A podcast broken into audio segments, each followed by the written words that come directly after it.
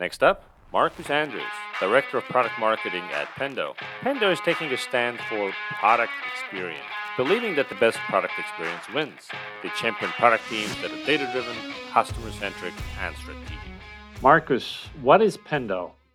Hey Pep. So Pendo is a software company that helps company build better software experiences. And so we have tools that help product teams build great product experiences. We have tools that help companies deliver a great experience to their employee internally. What does the competitive landscape look like in your space? Yeah, so it's really interesting. The space is relatively new. Product teams is where we started, and product teams have been around for a long time, but they've really lacked tools. They've really lacked tools in the ability to be more surgical and data driven about their jobs. So the space usually is made up of analytics solutions and in app guidance solutions and feedback and road mapping solutions. Pendo does all of those things, but there's unique competitors in each of those buckets. Pendo's unique in that ability that we offer all of those things for product teams. And what is something that Pendo is taking a stand on? What is the point of view?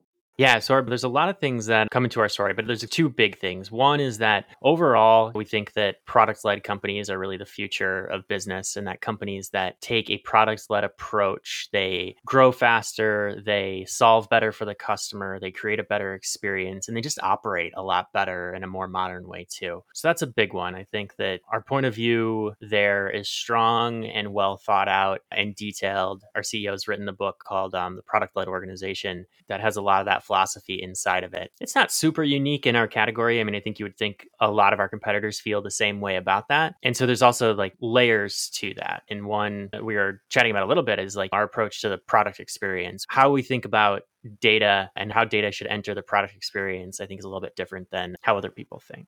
So, in your marketing, are you guys mostly talking about why you need to be product led and why that matters? And how do you balance that with talking about how Pendo helps you do that? Yeah, part of the larger story is the value of products led. But I think more so, I think everybody gets that and everybody knows that. And that is a story that a lot of companies believe in. So for us, it's more about like, how do you then do it? And the framework isn't new, but there's an old way and there's a new way. There's an existing way, which is the status quo that a lot of companies go about trying to be product led. And a lot of those companies can do an okay job, but a lot of the times they deliver a mediocre product experience. Then there's a new way. There's the way that companies who are really succeeding and doing things differently, they're doing things pretty different than the status quo. So that's kind of a lot of our story is that like we don't want to just help you go product led. We want to help you get it right. We want to help you nail it. We want to help you do it in a way that's going to be sustainable and and really help you stand out. So then that means that you guys are trying to attract a company who is already either believing that story or is buying into your story. But then who are you trying to repel?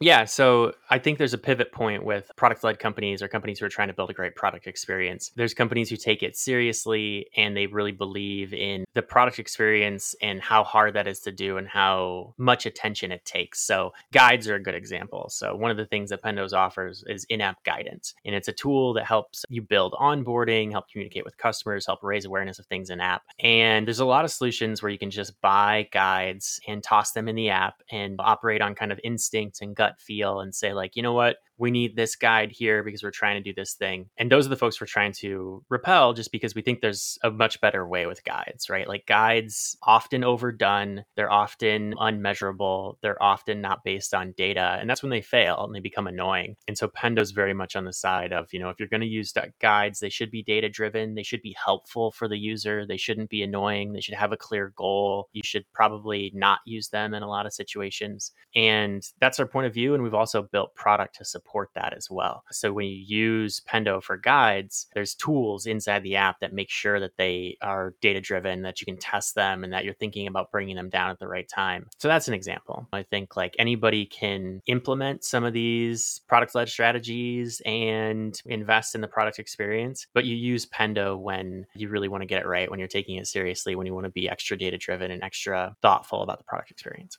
So, where exactly are you telling those stories and putting that stake in the ground? Is it like social, your website, the email drip campaigns? Like, how does somebody in your sphere of influence get exposed to that story? Yeah, I mean, we want to start where our audiences live and where the places they care about. And I think we do a pretty good job of that through partnerships and different campaigns. But yeah, ideally, everywhere we're telling this story, right? So it's like there's the one story, it brings to life our differentiated value prop, what we care about, what we stand for, how we think about this space. And then we deliver it in our marketing campaigns, on our website, in our sales, through our sales team, and then also in the product. And so you get this very clear identity and understanding of what Pendo is all about everywhere. It's probably not the case today, right? Like that is the challenge. That is why I have a job and product marketers everywhere have a job is because doing that's really hard. We're like five, 600 person company, you know, rapidly growing startup that is in a space that's evolving quickly. So pulling together all of those different teams across marketing and product and sales and getting them aligned around a single story for a complex product is for sure the challenge, but it's stuff I'm working on like actively like right now.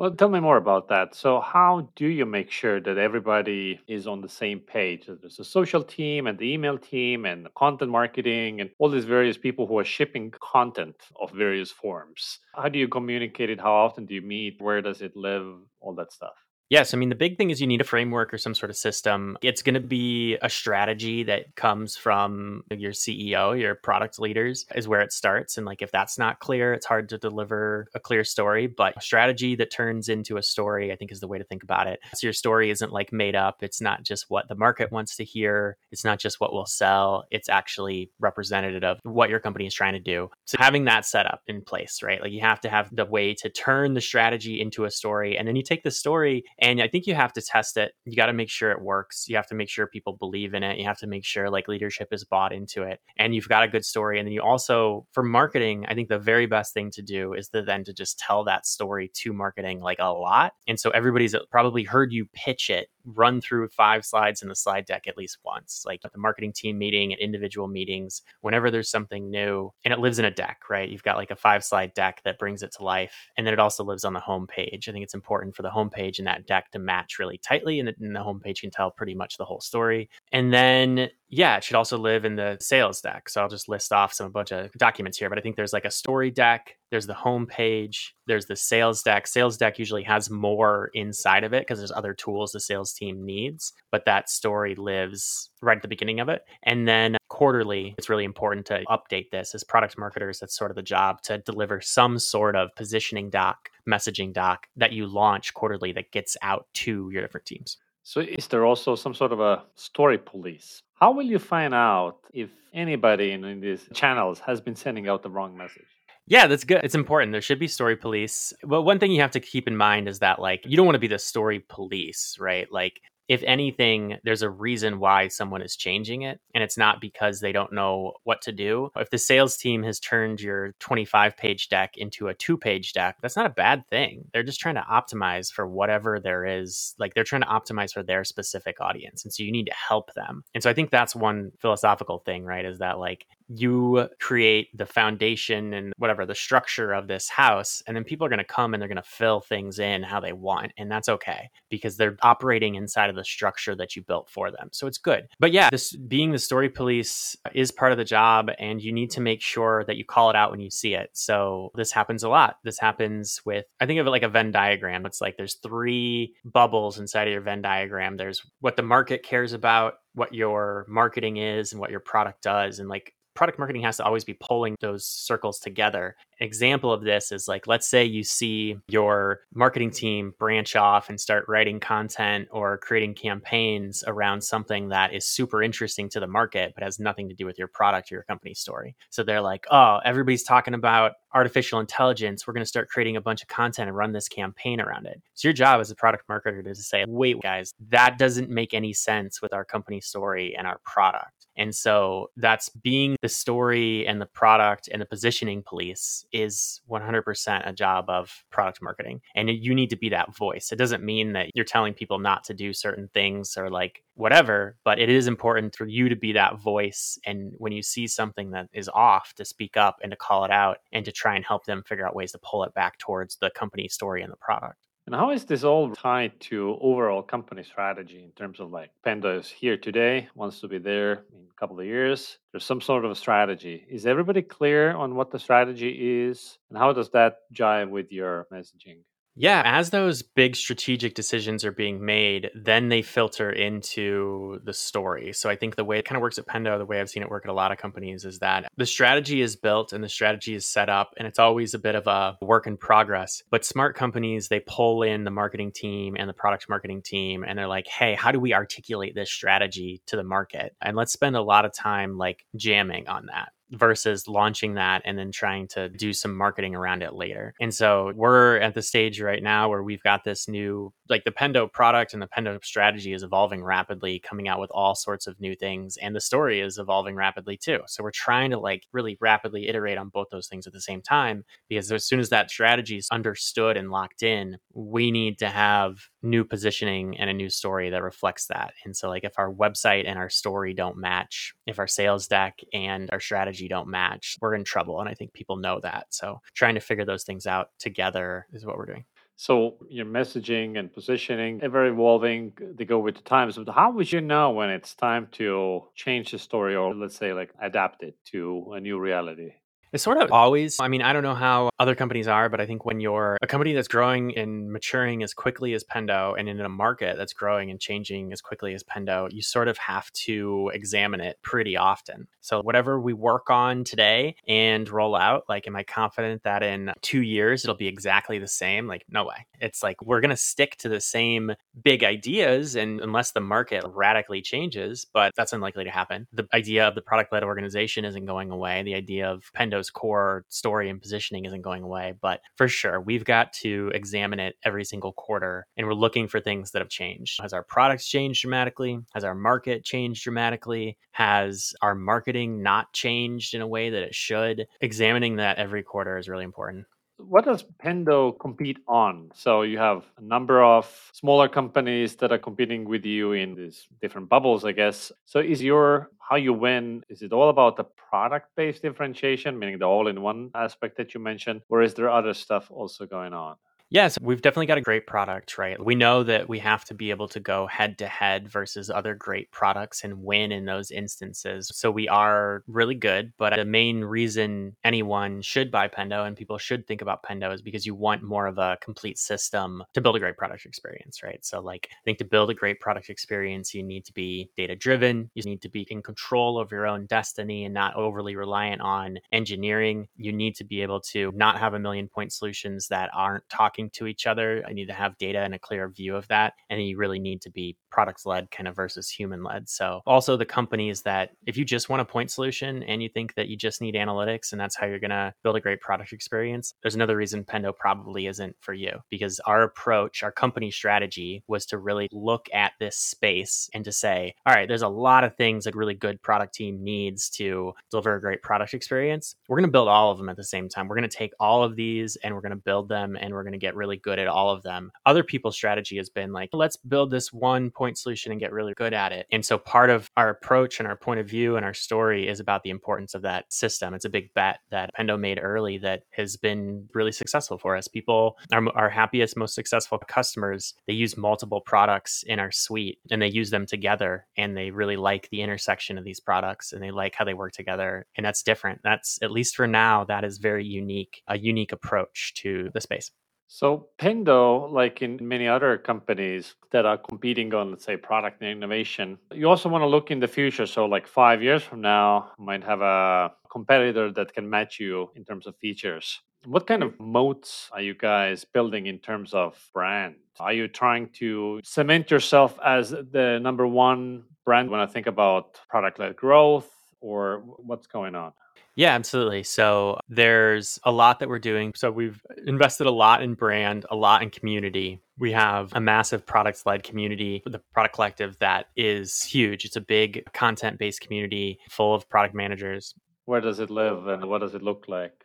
Yeah, so we have a website. So productcraft.com is the online community, and that's sort of the content home. And then there's also a big Slack community. So those are two big things, right? Like we're investing in content and community. Those are massive. I think our CEO wrote the book on the product led organization, another big play. We're investing a lot in events and community and content as well, and take brand and company story and product marketing really seriously. So, absolutely. I think it's a way for us us to differentiate and sort of a signal to the market too that like we're very invested in figuring this out along with people. We're in a space that's pretty new. And so I think it's important to show that, right? Like we're not just building solutions for these teams, like we're actively trying to advance the community, trying to build the craft, trying to help people get jobs, trying to give people strategy and resources too. So yeah, a lot of big investment there. And other other companies pushing the same narrative, product led growth, OpenView and Product Led Institute. Are these like partners in like pushing the narrative and cementing your position in the industry, or is there also competition in terms of like, no, no, it's our narrative?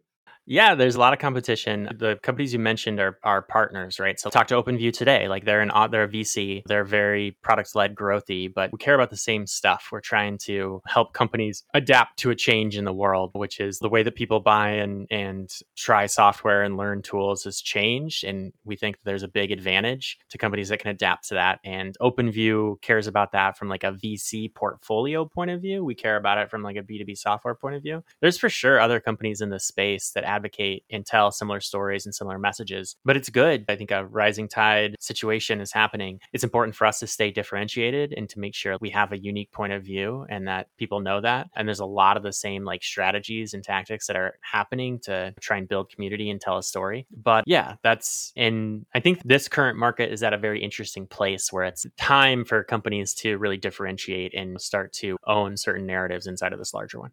How does brand and product marketing work together here? Which initiatives are pushed by brand and actually who's influencing whom? Is there a top down approach here or how does it organize on the inside? Yeah, so definitely it's something that marketing leadership is thinking a lot about. And we're just collaborating on different things. So it's like how we collaborate on the company story and the positioning and then the website. You sort of have to have a lot of people in that working group. But I mean, definitely it's like the VP of product marketing, the CMO, the director brand, director of product marketing. Those are a lot of the players. And we all have sort of pretty clear swim lanes in terms of like who owns what and how we think about different things. But it's also a little blurry too. So you just got to get in the room and talk about stuff. I think the easiest way to do that is to sort of like always be talking about it, always trying to share and do it through the lens of a simple story. But yeah, product marketing is working a little bit more on that core story and what it looks like and how it's going to get rolled out to sales. And then brand is working more on like how is that going to translate into the website and into creative assets and that sort of thing. And the book your CEO wrote and the community, where does that report to? Who decided that you need to write a book about it?